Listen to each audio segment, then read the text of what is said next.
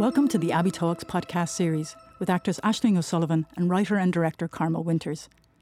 In this podcast, Aisling talks about the tidal wave of meaning in Tom Murphy's The Wake, the forensic foundation of Annabelle Comyn's production, and balancing that beautiful tension that enables flight. All of life and death and laughter lives in this podcast. They talk of the world through the prism of their friendship and their work on the award winning film Snap, written and directed by Carmel and starring Aisling. They talk about the blissful giggles of Aisling's first audience, of blackbirds singing in the dead of night, of diabolical landlords, and the secret life of creativity. Enjoy this podcast. So now, I suppose we should talk about this acting business. I suppose I'd be interested to know why you think you came to acting. Have you any clues as to what sent you down the Ah, yeah, I do. I do. I have, um, Mm. you know, I have the story that I remember, uh, the conscious story of how everything fell into place. My my father was a big influence, and my mother was a big influence. So, my father was the number one. My mother has an infectious laugh, so I can remember. I suppose the first impulse really was to make her laugh, Mm. and uh, that so there'd be a lot of skits going on in the kitchen just to make her laugh. Yeah. And then my father was a um, primary school teacher, principal, and he, um, when I got into his classroom, uh, fifth and sixth class, I would have been, I suppose, eight, nine, or ten. He, at the end of every week, he'd give us all an hour or something to go off to split up into groups of five and go off and make a little play around what we had learned during the week and hmm um, I just felt completely alive. He, he actually taught you. He taught me, yeah. So, uh, you would be making a play with your classmates yeah, in the knowledge you'd perform it for your father. yeah, Imagine that. Hmm. yeah. Hmm. So they were your first audience, your parents. They were my first audience. Yeah, Hmm. and my brother. Mhm. We we'd um, try and make each other laugh too. I, I I think it was built around laughter really, bec- because Mhm. I remember getting the giggles, like you know Mhm. those blissful giggles yeah. that you get when you're not supposed to be giggling or something. Yeah. So the more serious you try and be, the more hilarious it it'd be. It'd become more. Yeah. And what if they didn't laugh? Or were ye so busy laughing that it didn't matter if your audience laughed or not? Hmm. I don't remember them not laughing. I don't remember that feeling of shame Mhm. around it. It was always an infectious hilarity. And then what between that and then like what we saw the other night when it's on a stage as big as this. Um when you think back to that as the first impulse and where you are now, how much of that very happy impulse has survived the professionalization, we'll say, of acting. Um, I don't know if the impulse was um, happy originally. I think it was connection or something, or a mad um, release or something. Some um,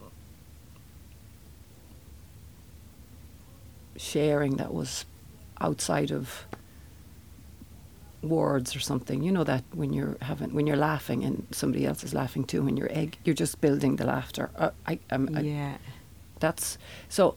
I feel that that's still the impulse to connect in that way is still the driving force.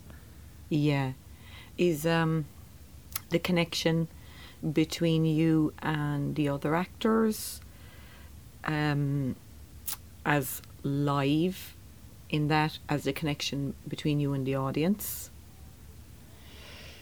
The connection between um I don't know I think the ideally the connection is through the the other actors, and then I know it's connecting to the audience.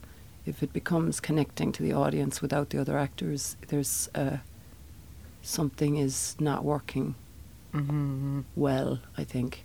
Yeah, yeah. Like the other night, um, at the play, I I felt uh, a level of thrill and excitement and exhilaration, and I was thinking about. it, thinking, okay,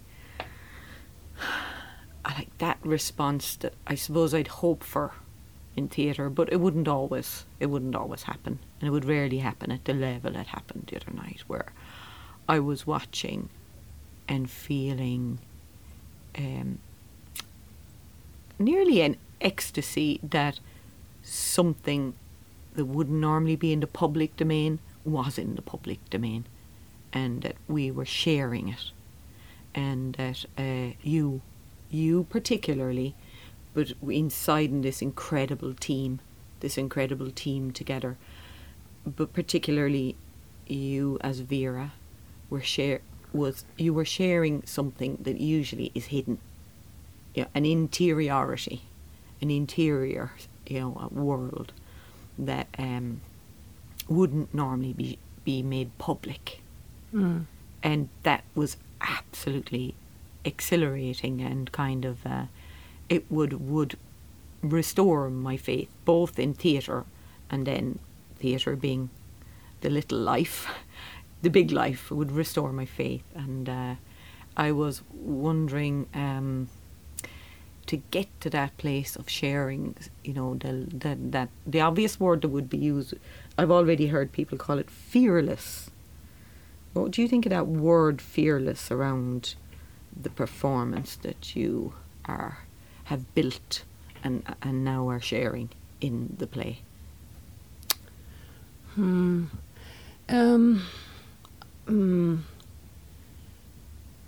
mm, I don't know. Um, I, I, I've been a bit surprised by the reaction to it, number one, because there was a lot of fear for me in it in in the night you saw it. There was a lot of trying to negotiate fear and soften and thaw and um, touch base with the the the the deep or things that feed create creativity, I suppose. Mm. So there was a, a lot of work in that for me. I don't like saying that because that's not fearless, um, and I, I don't think I am fearless as an actor. I Mhm. think I can be courageous because I can feel a lot of fear, and I'm I don't run. I don't. I stand. You know, I could. I, could I, I take the hit or whatever, mm-hmm. and there have been plenty of hits. But I think that with this play, what's happened was the um, just the writing of Tom Murphy is like it's like um, something. It's like nature comes. Mm-hmm. Nature is in it. The majesty of it and the awe of nature and the um, things he writes underneath the words, the flows and the tides and the pulls. He's, it's like a big, one of my favourite words, and it's I'd use it about Tom is Leviathan. It's a Leviathan of the deep underneath the um, the play. Mm-hmm. We're we're all following um, his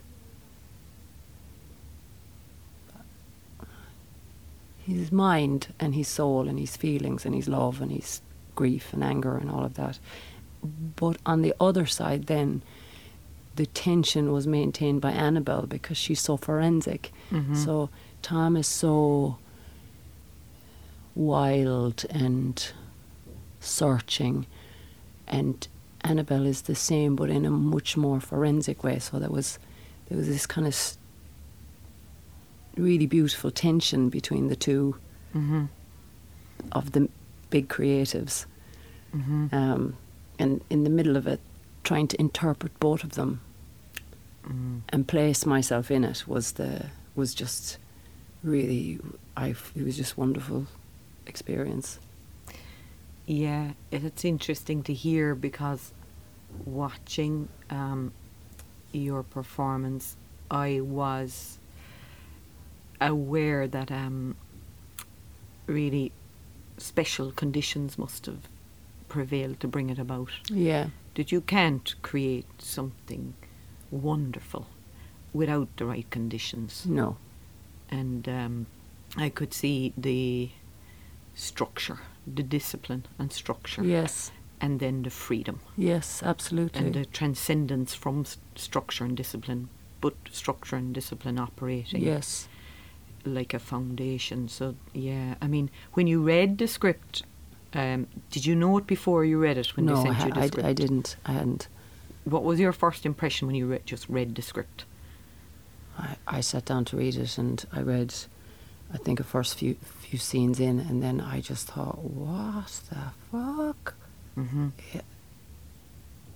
I, I thought it was the most fantastic uh, thing I'd, I'd read in a long time in terms Mm. of a female, uh, what she was experiencing and what she was trying to come back to and let go of, and you know what I was saying about life, and I just And then on the other side of it, then when it um, came to working with Annabelle, um, I was guessing that there was a level of trust there. You know that the I would be guessing that there was a level of trust that would allow you to go so far. You know, in in to go so far, but with such integrity. Um, could you maybe talk a little bit, may, whether it's particularly or more general, about working with directors and what you feel supports you as an actor and what you feel is of less use to you as an actor in that relationship with a director? I I don't. Again, I don't know. I um, respond. I'm an interpreter. That's my main job or role or um, position. So I kind of like being open because I go. It's a fresh mind, um, fresh pair of eyes, and they're going to take me somewhere where I can't. I wouldn't go with only my own mind and imagination and stuff. So I kind of stay as open as I can, Mm-hmm. and um, it, it's difficult anyway because you're trying to. You have to maintain your boundary around the character to um, breathe life into her or him at the end when you stand on stage. But uh, I feel that f- sometimes resistance is the way forward and um, releases a character, and sometimes being totally open and going with the vision is the way forward. It depends on the character, but Mhm. I I have found mostly that the projects pull the people that are meant to be working on them. So the people that are there together are Mhm. there to work on this piece for some, whatever reason it is. Mhm. Does that make sense? It does, yeah. Well, it certainly makes sense with the other night, where you really do feel there's, you know, it's a charmed production. That the right people all came together and that the sum was great. The whole was greater than the sum of its parts, that everyone suddenly becomes capable of doing something great. You know, that, that um, or perhaps even even greater than what they would have been capable of under other conditions that Yes, yes. I do the think yes, co-creation the does. co-creation, yes. um, when it, when it works well. Other times, I mean, have you experienced where you've been in something with great hope and aspiration and willingness, and you thought that didn't work? Afterwards, you went, "Oh, it didn't work." Has that happened? Um, I don't know if I look at things like that. I don't know if I um, experience things like that. Mm. I know when I have failed, and it's a horrible feeling mm-hmm. that you, you reach for something and you fail, or you're misunderstood, or like um, How how do you know you failed? Like what tells you if you have failed? Um, I don't know. I suppose critics, I'd be, you know, I'd be can be lashed, um, and because you, I, I, I believe that um, um, just because you're lashed and criticised by someone doesn't mean you can't learn from them. Like some of the best signposts I've gotten from people have been critics or something I've read that has just um, been hard to read. Mm-hmm. Um, Don't you think the critic can fail as well? I am as I mature, I'm beginning to realise that A- as. I mature. But I think when I was younger and possibly, you know, younger actors and actresses, I, I like being an actress. Um, Mm-hmm. uh,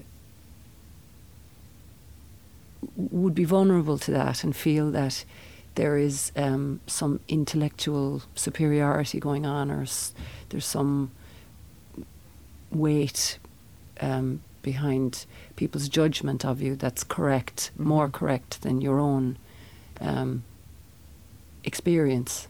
There's inner critics as well. Yeah, I, you, I would be crit- critical of myself and critical of other people, not just in the arts. Mhm. You know, there's a judgmental thing or whatever that I, um, I don't like, Mm-hmm. and so it's a consciously trying to Mm-hmm. um, reduce the effect of that because it's um, it's um, I think it's a, uh, I think it's a lie. Do you want to just kind of maybe explain to me a little bit more how it's a lie? Um, that's a hard question now. It, it for me, I know Do what you- I mean. Mm-hmm. Do you mean that you can't rely on it?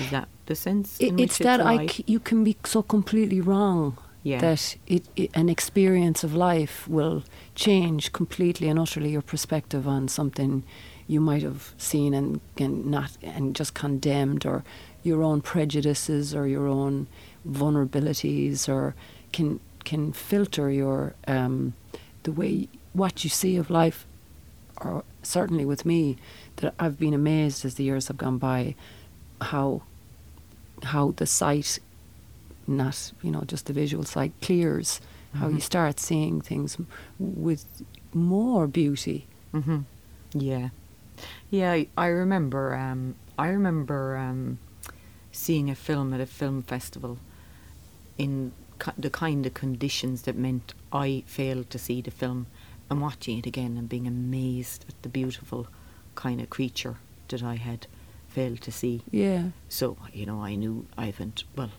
thankfully, I wasn't in a position to have shared that first perception. You know, because I would have, I would have felt very bad about it afterwards if I had.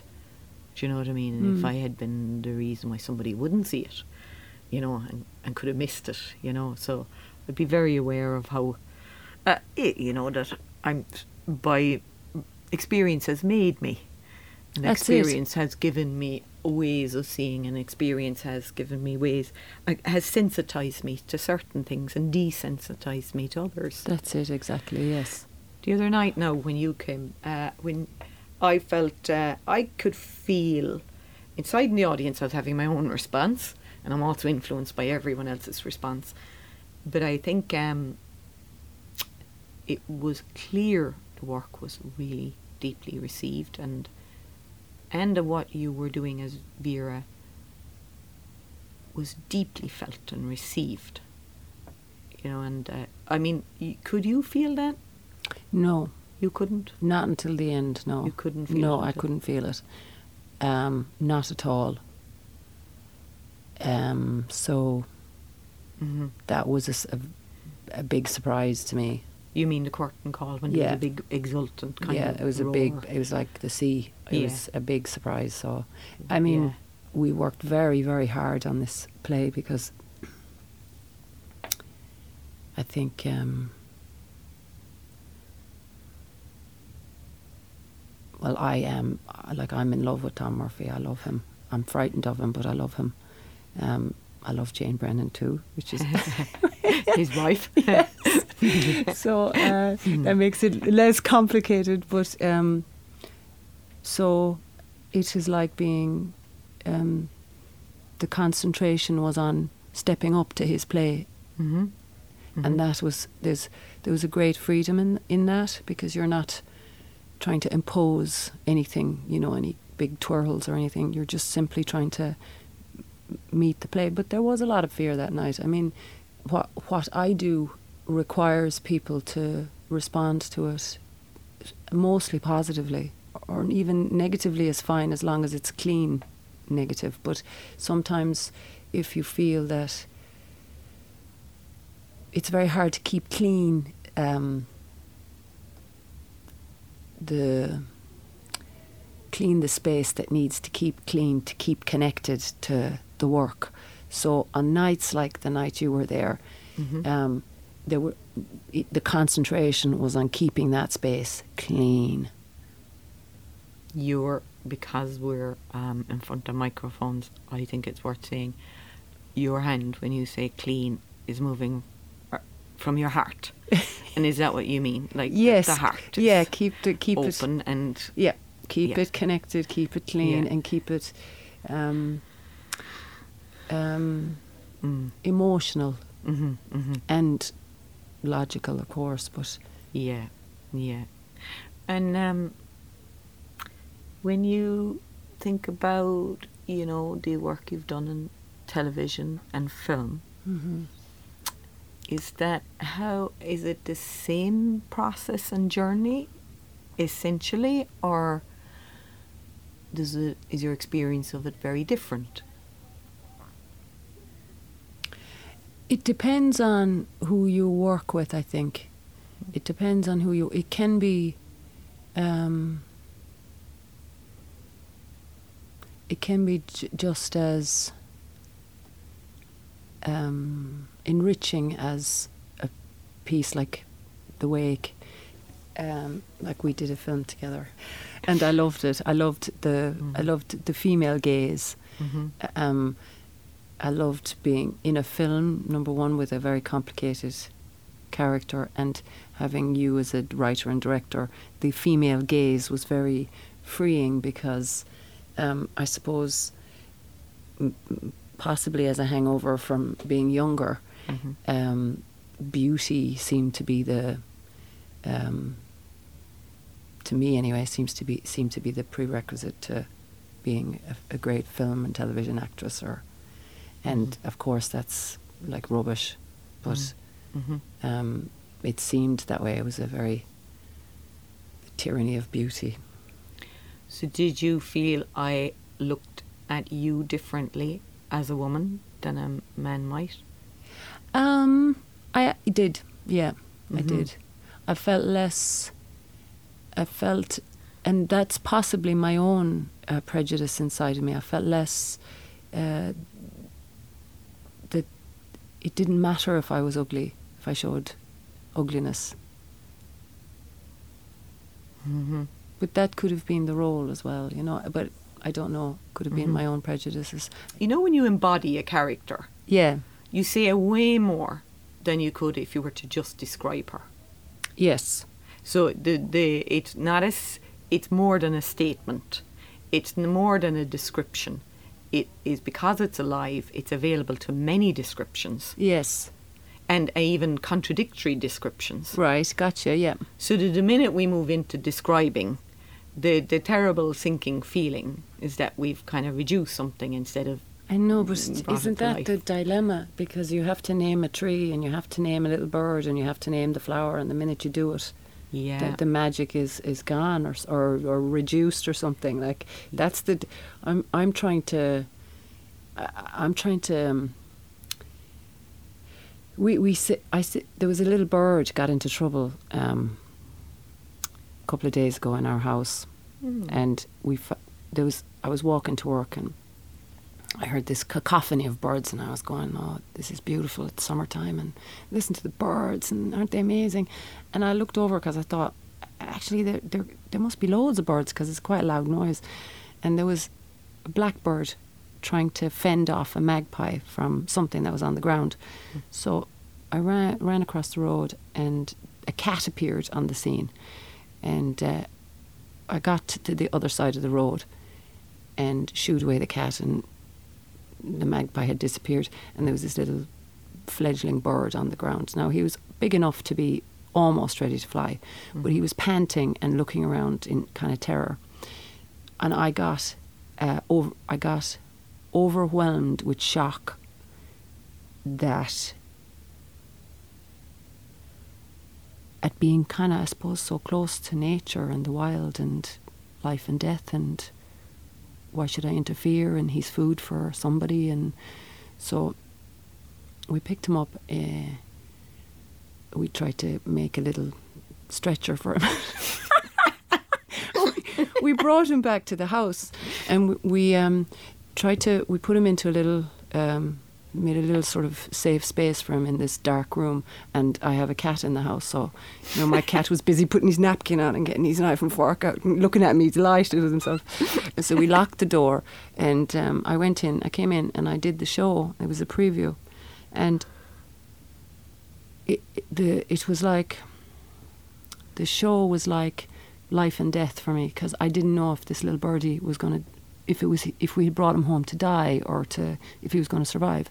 So all of those feelings fed the show, the the wonder of nature, the awe of life and death and existence, and something can be gone and be born and all of that stuff, and the wild. Mm-hmm. So um, anyway, the show finished, and I found out that the, the the little birdie was very much alive and I got back to the house and we were trying to. I was instructed on my way home to look out for snails and worms. And I thought, oh, hang on a minute now, this is a step too far to try and feed this little bird to bring mm-hmm. him back to life um, or to keep him strong. Mm-hmm. So I didn't. I, I got some cat food because apparently that's what you're supposed to do. And a little, we had a little syringe um, in the house, and uh, we tried to feed him to keep him alive, and he wouldn't eat anything. Mm-hmm. Um, and because I was in the arena of this show, of what this play says and examines, this little bird became a symbol of, for me, the play, and the the spirit of uh, this what is trying what we were trying to create or mm. something. It didn't come consciously it was all subconscious. It's only afterwards i realized this. But um, is this boring? No i love it. Okay. I am dying to hear what happened okay so so after my partner got me to get a youtube video of birds chirping because because whenever the birds chirped in the YouTube video, this little bird would chirp and open his mouth, and we might be able to shove some food down his little mouth because he was going to die if we didn't feed him, if we couldn't get mm-hmm. food into him. So we were both this poor bird. We were gently holding him, but we were we had all these bird sounds waiting for this bird to cheep, and it was probably the wrong thing to do because he might have felt um, scared. Uh, I don't know what kind of birds were, were singing, but they could have been, you know, little bird eating birds. Um, but uh, my uh, the gr- the grief I felt for this little creature that he we couldn't bridge the divide between us and him in the wild between we couldn't just speak to him or reassure him or tell him it was safe and that we were trying to save his life anyway we it, we were all exhausted so we went off to bed and we closed the door on the little bird and he went off to sleep. He went off into a little dark corner. Um, and we woke up in the morning to the strongest, loudest chirps. Um, a hungry bird. sort of two, the two of us walked into the room. And again, we tried the feeding. Mm-hmm. Um, and it didn't work. He wouldn't open his little beak or whatever. And we were really desperate now because I had to go into work. So had my partner and um, this little creature was going to die, were we going to have to close the door and, and just let him die, or were we just going to leave him outside and let him be killed by magpies? Because I know birds are very territorial. Mm-hmm. So uh, he couldn't fly yet. Sure, he, he couldn't, couldn't, fly yet. He was yeah. on the cusp of flying. Yeah. So I brought the bird in a little box up to the, the tree where we found him because I thought the the the, the wisdom is bring the birdie back and his parents will come for him and mind him. If mm-hmm. you don't do that, he's in big trouble. So I brought the bird back and um, we were the, the two of us went up there and we were looking at this sort of blackbird. We didn't realise the little fledgling might have been a blackbird. I googled it and he probably was. But this blackbird took a great interest in him. Mm-hmm. So we were there for about half an hour watching this little bird, and eve- and he was chirping a lot. And eventually we had to go. We have to leave him now to give the bird a chance. If the parent is around, to give this bird a chance to feed his, little birdie. Anyway, um, we went away and um, we went back to the house, and then Padraig went off to work maybe half an hour later, and he checked under the bush, and he said the birdie was there, very quiet, as if he'd been told not to say anything or make any noise, and his little face was staring up to the sky and the trees above him, just really quiet and just looking up. And um, an hour later, I went up because I'd fallen asleep. I went up on my way into the abbey, Mm. and he was nowhere to be seen. And um, there was no feathers around. There was no blood. There was no nothing. So I just have to assume that he was he flew. He was fed enough, and he flew or whatever. But the awe of that um, drama, and it was like the wild. The curtain of the wild opened up, Hmm. and we had to step up into it Mm-hmm. and step back out of it again because the, the wild was was going to go on Mm-hmm. with or without us, and um, that has really fed this play for me. That little um, incident. I suppose why am I telling this story? I suppose it's because y- sometimes um, creativity isn't about just what happens in a room in a play that's written. It's about li- life all around and things that can't be expressed, like the griefs or the shocks or the questions or the prayers you can't say, you don't have words for. Mm-hmm. Do you know what I mean? Yeah, yeah, yeah. It feels very familiar to me. What you've described feels familiar um, as the experience of um, trying to create, but knowing that creation uh, is larger, Yes, and that's that it. it's a hand in creation that you have, and yet it is so much larger than you. You know, so much larger.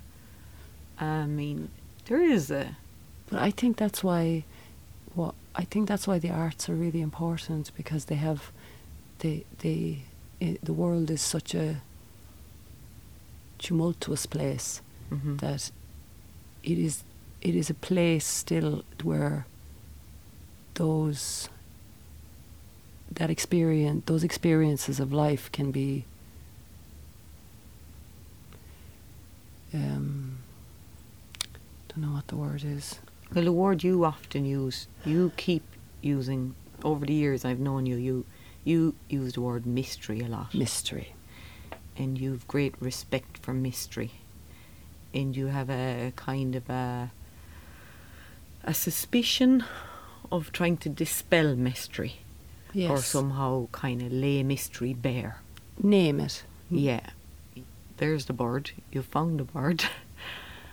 and you can intervene. yes but And you have no idea what that intervention will be, whether you will add to its suffering yes or reduce it. yes yeah yeah. Will you be part we of gave him a chance hmm Part of life or part of death? we, we've such limited time and Mhm. we must live Mhm. w- w- when we get the opportunity, those keep clean with those realities and the mystery, the mystery of things and how things, um, how things happen or why they happen. Mm. And the seasons. Well, that's the thing. You'll you'll know that you'll often, when we talk on the phone, you'll often find me in a field or something, uh, or in the local graveyard. that sounds desperate. With your lovely- shovel. Well, you know that graveyard, and you know how lovely it's it is. beautiful, yeah, but it sounds. what a They place of can't see your and- your face, you know, your lovely face. now you're a woman that you know goes into the graveyard with your shovel, bringing up the bodies. Yeah. Well, it's so it's it's it's a beautiful place to be. Mm. And but I it's a it's an unusual graveyard, isn't it? It's it's a famine graveyard, is it? Is that the history of it? They've been burying people in that graveyard since the 1000s, so way before the famine. Goes way back. And there's one interesting, very interesting grave there that's not tended. Oh yeah, the landlord with the diabolical record. There's many uh, graves in there belonging to landlords because it's a kind of area where there would have been uh, a lan- you know a, a predominance of the landlord class. But uh, most of them are are remem well, not most. Many of them are remembered with a degree of um, respect or tolerance, but one is uh, his grave isn't tended. It's it's Isn't kind of tended. yeah, it's very the one grave that will not strange. be tended. So it's you know up to your shoulders in briars. But somebody must have made a decision not to do that. Who made that decision? Well, it's now being handed on the decision because um, John, who looks after the graveyard, he just knows how to care for and play with nature. Um, he he um, he did want to tend the grave. You know, it was just his impulse to to um, create beauty where he can, and uh, he was advised that if he wanted to keep his job, he would think twice Why? because I suppose I I can um, only guess, but the obvious motivations would be let this stand as a testament to future generations that your crimes will be remembered and that um, some actions are beyond forgiveness. And do you know anything about the landlord? I don't only that the lore is that his level of cruelty and disregard for human uh, life was was extreme. Was really extreme. That he was he was absolutely cu- cruel. Um, now I think that's changing because I did notice one day lately. See, eventually the tide kind of always turns at some point. But uh, I did notice lately the grave right now looks like it hasn't been tended, but lately someone went in there and they did do a little bit of work. So, you know, maybe sometimes it becomes more important for us to forgive than not to forgive. Or perhaps it wasn't forgiveness at all. Maybe nature is just using time to heal. You know, so. Hmm. There's a scene in the wake um, around a grave.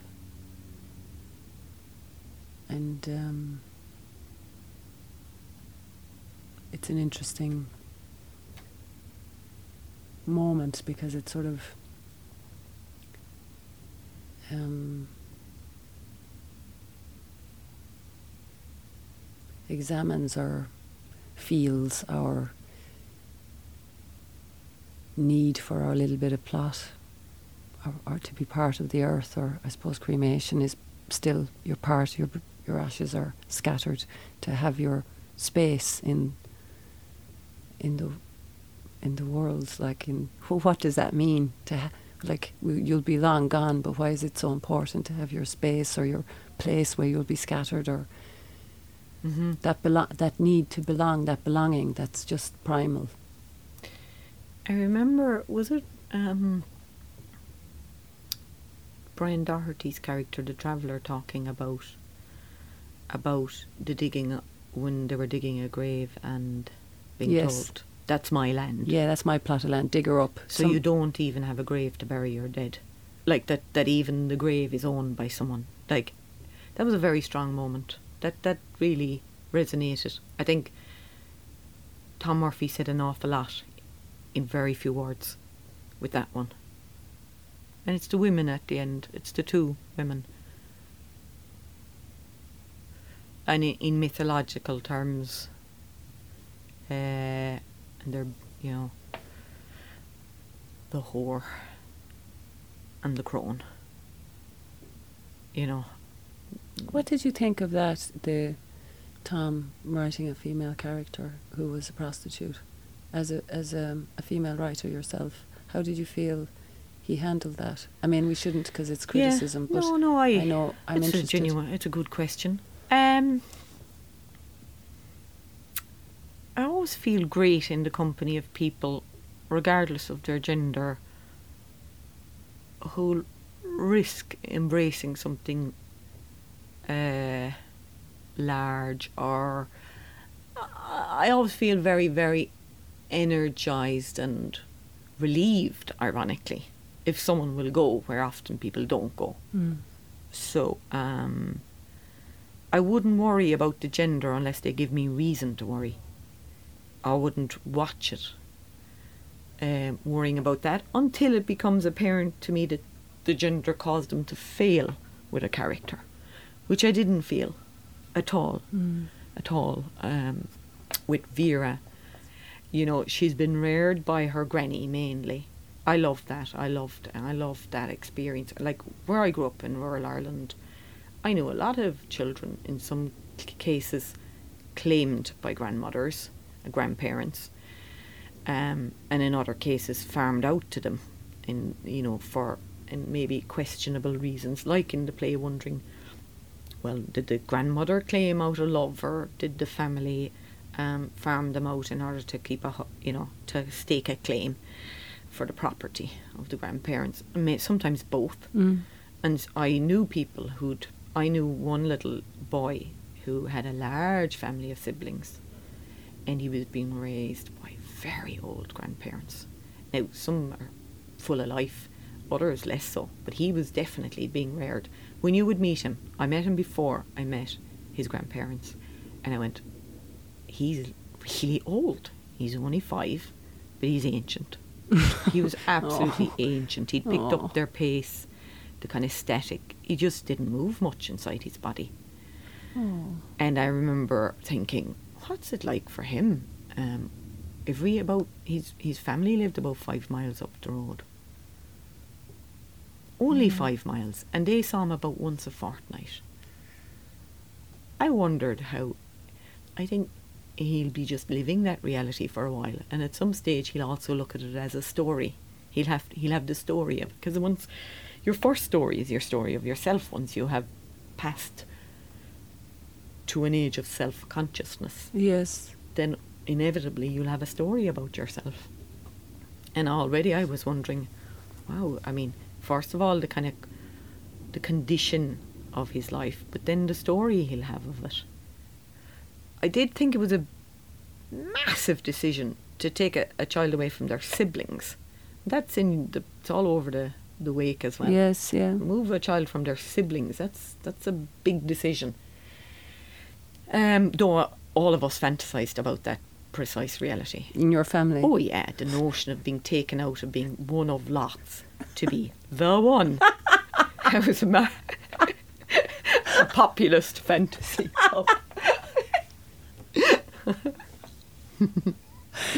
Yeah.